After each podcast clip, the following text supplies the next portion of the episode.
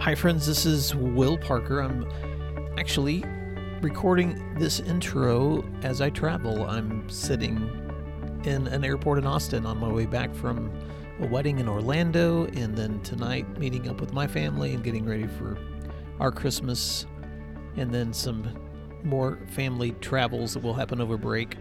So I, just wanted to follow up this week with part two of a great conversation that I had with Brad Gustafson. Last week, Brad shared part one of the six literacy levers from his new book, and this week you get to hear the second part of that conversation, as well as a little bonus track that Brad agreed for me to share when we finished recording. I just had a quick chat at the end that was so meaningful. I thought it would be something you would enjoy listening to as well. Thank you for all that you've done. If you're listening to this at the time of its recording, you should be on your Christmas break. And so I just want to wish you a Merry Christmas and a Happy New Year and wish you the best as you wrap up this calendar year and begin 2022. Until next time, thanks for doing what matters. And I know you're going to love this conversation with Brad Gustafson.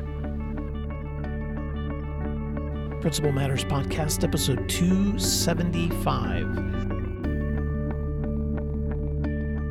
Uh, here's a, a quick disaster story. So I was a second grade teacher, and that the whole experience was not a disaster. We had a lot of fun and did, did some good stuff, but I also did some stuff that I didn't know at the time was damaging readers. So here's here's an example of like why other people need help with a walking stick, and they might not even know that they need help, but that's what leadership is for.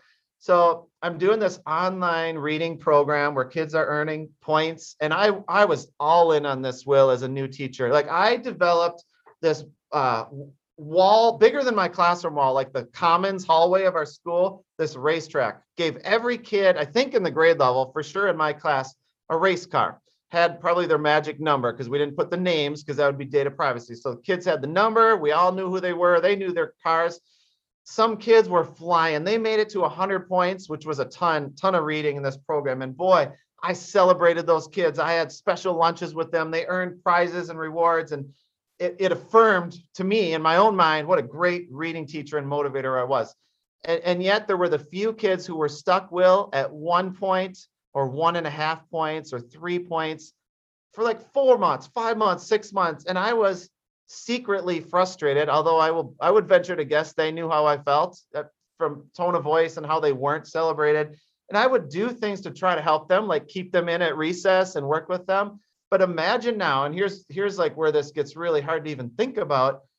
How do how how might they describe now as adults? Because I think they're adults now.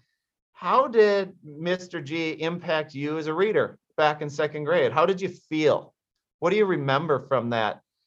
And I I'm wincing a little bit here, Will, thinking and guessing about how that practice made them feel because some of those kids never made it past that first light switch on the wall, and everyone knew it, and everyone knew who they were. So that program that I was championing and celebrating might have worked for some kids really well, but it didn't work for all kids. And I wouldn't be surprised if I turned a kid or two off reading for a long time, and they had to learn to love reading and how to read in spite of me eh, eh, instead of you know in part because of me and what i did. So now imagine here's the difference and here's partly why i wrote the book.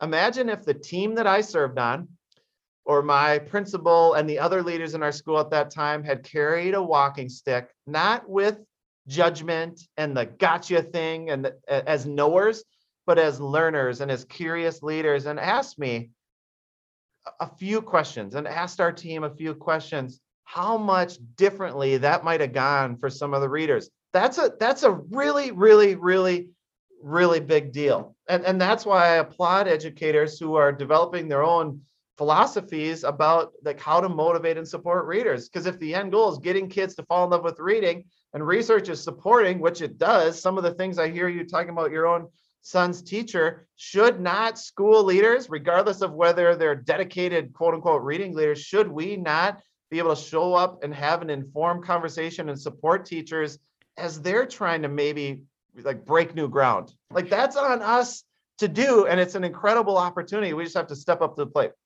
Well, Brad, I so appreciate first of all, your authenticity and being able to share from your own experience where you can look back and see where you would do things differently. And I think all of us as educators cringe when we think back to our, the all the years that we've been in education, the ways that we may have managed things differently.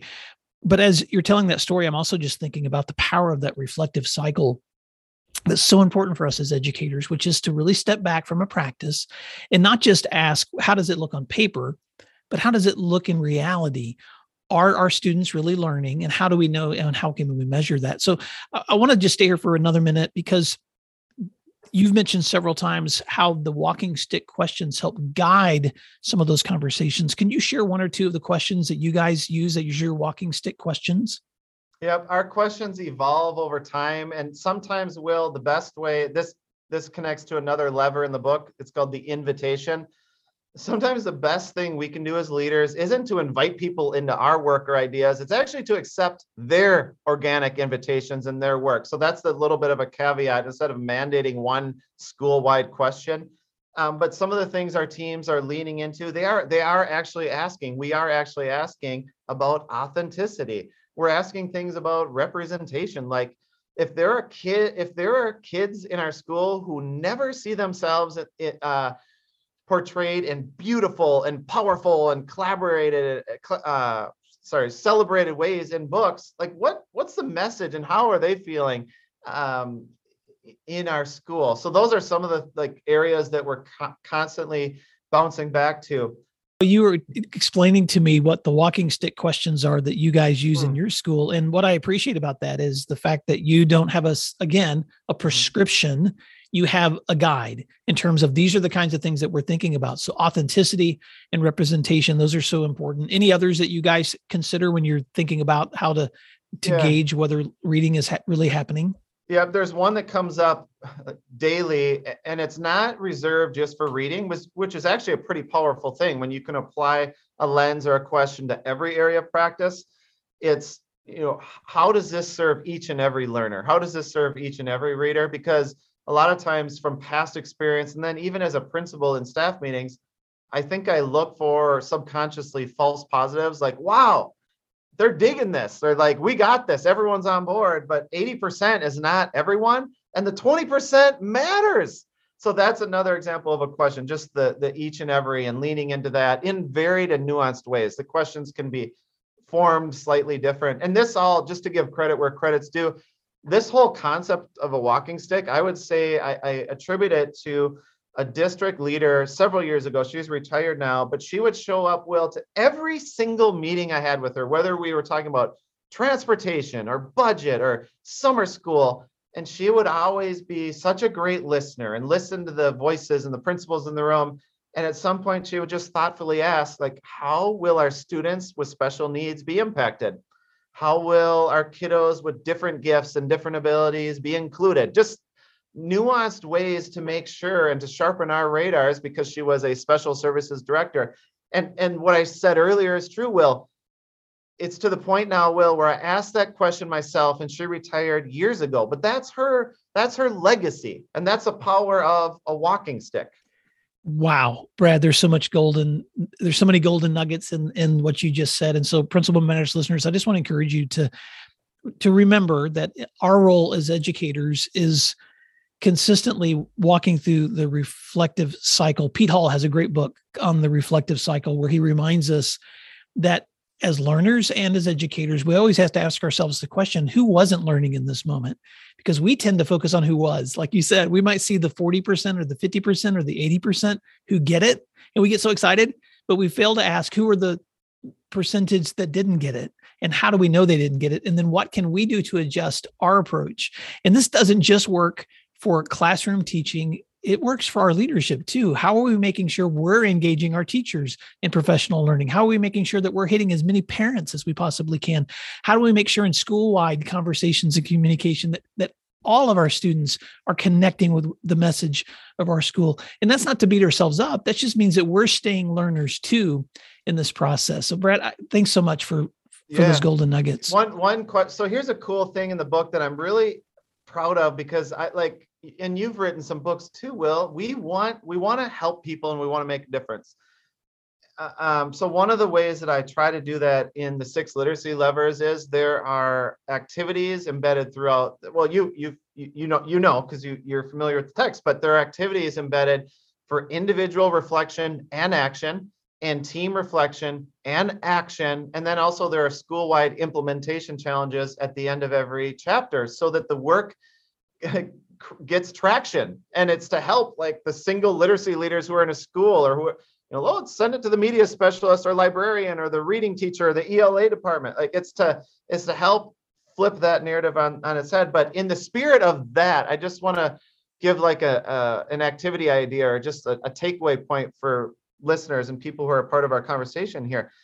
Th- think about what if you were to ask your team, what question would they predict that you would ask during a meeting? Like if they could count on you or just envision you showing up to a team meeting, to a parent meeting, to a staff meeting, what question do they think you're going to ask? And and they might the answer might be I don't know. I don't or maybe it's like what where's the food? Where are the snacks? Like that's me a little bit. But if that's it, Will, we can we have an opportunity to do better and to do different. So with that kind of i'm joking a little bit but there's a serious moment here. We get to decide how people are going to remember us tomorrow and the next day and then also how they're going to fill in the blanks of our narrative. Wouldn't it be powerful if they started filling in the blanks even when we're not in the room and just say i know that will i know that brad is going to ask about how i'm serving all readers even though I'm a social studies teacher, even though I'm a math teacher, even though I'm a foreign language teacher. How crazy is Brad to think that? But over time, they're like, wow, he's actually serious about this. He asks that a lot and he supports me in my growth and leaning into that. And he celebrates me in the steps I'm taking to, to fulfill that and make a difference. Like right now, Will, we have an opportunity to embrace that almost activity or personal challenge. Because if you're like me, I'm challenging myself too. I don't know if I have a consistent question that I could guarantee most people would think. I talk about amplifying student voice quite a bit, so that might be one. But if I'm not sure, you've heard the saying vision bleeds. Like maybe it's time to pump up the vision and pump up my leadership just a little bit and, and do a little bit of CPR on the vision and on behalf of readers in, in your school. We get to do that. Uh, this is the challenge. And so I'm already challenging myself right now, Brad. And so I'm going to challenge listeners too to think about think about that like if if you don't know the answer to that question do you have the courage to ask some of the people who you follow what is what is the question you would predict that i most consistently ask? And if the if the answer is you don't consistently ask a certain question then maybe the challenge to us is how do we become so committed to the outcomes that we're looking for that we are consistently asking those right questions? So brad that's just so yeah. powerful. And will well, i I, am not going to apologize for going deeper. It's like, uh, just hold me back here, Will. But I got to say one more thing on this. Our staff might say, well, he always asks about safety. And that's awesome. Don't stop asking about safety. Or, or he's going to ask how much it costs. Okay, okay, I get it. I'm a realist. I have a budget here too. But maybe it's just adding one additional question. You don't have to change your whole leadership philosophy and approach and reality, but accompany that with, oh, and how might this like, like here's a big one that I'm leaning into these days. How might this teach kids how to learn? And how might this ensure they want to learn? Because if it threatens either of those, then we should have a conversation before we move forward on it, right? So, in addition to asking about the budget, then just tie in that additional question. Wow, there's so much there. Well, let's stay there for a minute, Brad, because I did want to pick your brain a little bit about leadership in general, because you've written a couple of other books that focus on leadership. And so take just a moment and if you don't mind sharing a little bit of insight for what uh, listeners might find if they connect with you on reclaiming our calling or renegade leadership. I, I know we're talking here specifically about your newest book, but what are some other lessons that readers might discover in some of the other content that you've shared? Yeah, so there's interesting parallels that weren't planned, but I think it just flows through authentically showing up with a pen or a keyboard. So in Renegade Leadership, there's a pedagogy. I call it the Renegade Code, just four, uh, four things: C O D E, and it's all underpinned by relationships. And it's it's a pedagogy that leaders can model and inject really into every single thing we're currently doing. It's not about doing differently or doing more. It's about asking like, how might I ratchet up the collaboration in this staff meeting, in this student learning experience, in my principal newsletter, or or maybe maybe it's not about collaboration. Maybe it's how might I increase the ownership for the learner or the student in the principal newsletter, right? Like the the same letters can apply to everything we do. And we've started like we, do that. We include kids in telling their story and creating videos and collaborating with them um, and just have a blast building relationships doing it. So the parallel to the six literacy levers is it's not it's not about the tool for the sake of the tool. It's about how the tool can help the leader be more successful in helping the people they serve be more successful. And renegade leadership basically helps leaders do that. It helps them create the conditions where we're serving digital age students, right? Uh, Reclaiming Our Calling is a book that um, the, the quick side story is I was at a conference in California and we were doing an analogy exercise where educators were just sharing like what educate what picture I brought a bunch of pictures. I was facilitating this session. You know, either share, find a picture that reminds you of education or find find one and talk about it. And this educator, I remember she shared in front of everyone. There's a quiver in her voice, and it was one of those moments where everyone, just for whatever reason, stopped talking, listened to her. And she said, I'm picturing an escalator, and education to me feels like the treads of the escalator are crashing down against me instead of helping me get, you know, go forward. And I just thought, good golly, that is how it feels. And you're not alone. And why? Why does it feel like that? And how are we going to help each other? and basically reclaiming our calling was born and it was talking about the core of this work and the things that we like, like the different reasons we sign up to do this work that we get to do and then helping people hold on to those things as a stake in the ground identify when things are are threatening that and i wrote the book before i wrote Re- reclaiming our calling before the pandemic and it's fascinating will now like it feels more relevant now than even the the few years ago when, when I wrote the thing. Here's a theme that connects all the books. And again, this wasn't planned, but I think it's just a reality, at least as I see things in education. All of the books show, they demonstrate how connectedness and relationships, they matter immensely in this work that we get to do, whether we're leading innovation and leaning into technology, or whether we're trying to hold on to our calling and not get bumped off that in the winds of, of change and things that are out of our control, or in leading literacy. Like it is, it is about people and improving their lives and, and empowering them to improve the lives of others. And that's a cool thing that as I look back on all three of the books, I see those themes uh, bubble up. Wow. Brad, what a wonderful way to wrap up our conversation. Your connectedness and relationships influence all that we do as educators. And that's one of the reasons that I'm so glad we connected because just even having this conversation gets me inspired to think about reflective learning and how to point leaders towards great resources. How can listeners connect with your new book? Um, and how can they find you? And um, and then why don't you share some some parting words of wisdom as we wrap up today's conversation? Yeah so everything is on my website bradgustafson.com and there's lots of resources to support your reading whether it's individual or if you're reading with a team or a staff and you know the blog is there. We even have a uh, just a fun store with some literacy lover shirts and some quotes and then my daughter here's a side story um, that she's in the book and has some special gifts and abilities, but also things that are harder for her than than other people. But she created a design that we feature in the store, and she worked so hard on that uh, design. So anyway, that's just a, a oh, fun oh, fact in my. Now I'm gushing as a dad. As far as like parting part parting words of wisdom, I'll just quickly reference the final lever in the book. It's it's the collage, and you mentioned it earlier. Like selfies are great selfies are exciting, but when we look at the work we get to do as leaders as a collage and we look how we impact our learning communities, how we can influence them, but also how we can learn and be influenced when we're connected and when we take time to listen uh, to the pain points of others and try to meet their needs and then also look at the vision and direction of our school and work together on that really powerful important work and movement and change can happen and that's my advice to like never under un, never underestimate the power of the collage and that as leaders we determine like if people want to actually be in that collage just by how we show up and our attitude and, and humility and all those things.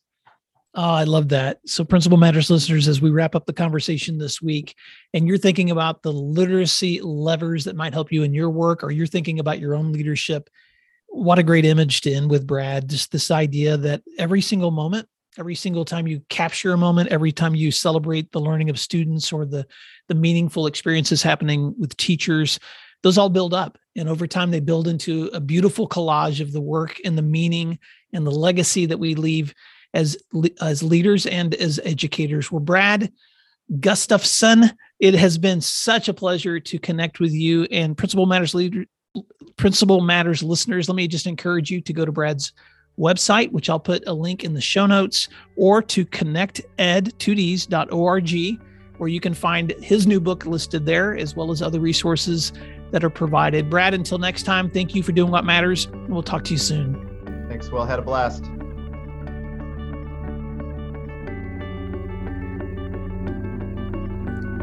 All right, that's a wrap. Thank you, Will. That oh, was that was so fun. That was fun. Yeah, thank you for all you do, Will. I started leaning more into your show, and oh my gosh, I was getting more and more excited to talk to you. So awesome, thank you. Well, it's so fun um, to uh, you know you. I know because I'm a fellow writer. You take a lot of time to just get this stuff out of your head and into into a book, and so um, and sometimes it's lonely work you know, because you're just writing and writing and thinking and thinking and editing and editing and and after a while you forget what you've even said. And, and I know when I finished um, Pause, Breathe, Flourish, and I had to go back and read it one more time, I was actually really convicted. I was like, oh my gosh, there's so much good practice in here that I've already forgotten. Uh-huh. And so I'm so challenged, like even when I read my own stuff. So the ability to sit back in a room and go back through your own content, sometimes it like it rekindles the fire. I think. Of, of I'm so glad you shared that reflection because there are times I'll just page through and think, dang, that is helpful. That is good. like that connects to stuff we're wrestling with right now. So it's good to just a that feels good. It feels yeah. a little weird to be thinking so positively of something that you wrote, but thank you for sharing that. I can yeah. That. Well, and I've even gone back so many times when someone asks me a question of a challenge they're having I'll start digging back into my own content and find that I talked about that before. I wrote about that before. And, you know, we're not encyclopedias. We're not going to remember every single lesson we've had. But the cool part about being authors, I think, too, is it gives you a chance to kind of record the narratives of your learning so that you can go dig back into that, dip back into that well sometimes and pull that out for future reference too. So kudos, brother, on the work that you're doing for for teachers Thanks, and Will. educators. Yeah, you got another 10 seconds? Yeah. I got here's a quick reflection. I just had this this morning. You know, you you put it out, the put the book in the world, and then you're like, dang, I should have added this. Here's the one I'm like, oh my gosh, I should have done this. I should have had in the introduction, I should have had a lever called the bridge. Because when I speak, I, I, talk about where leaders are now and where the, where they want to grow and go for readers, like the bridge. But that that meeting with the parents that's the bridge. That was the yeah. moment where you reflect on where you are and where you want to go. I'm like, oh, I missed a chance there. too late. Hey, no, it's not too late. When you present on your book, there you go. There's your introduction there you right there. Well, yeah. I might, uh, if with your permission, I might work this last five minutes into the as a bonus part of our conversation because that was rich. I love Brad. it. I love it, Will. Thank you. All right, you. my friend. We'll go enjoy your teacher award meeting you're getting ready to jump into. And happy holidays, Brad. Yeah, you too. Thank you. All right, we'll talk soon. See ya. You can find other free resources like this one at my website at williamdparker.com.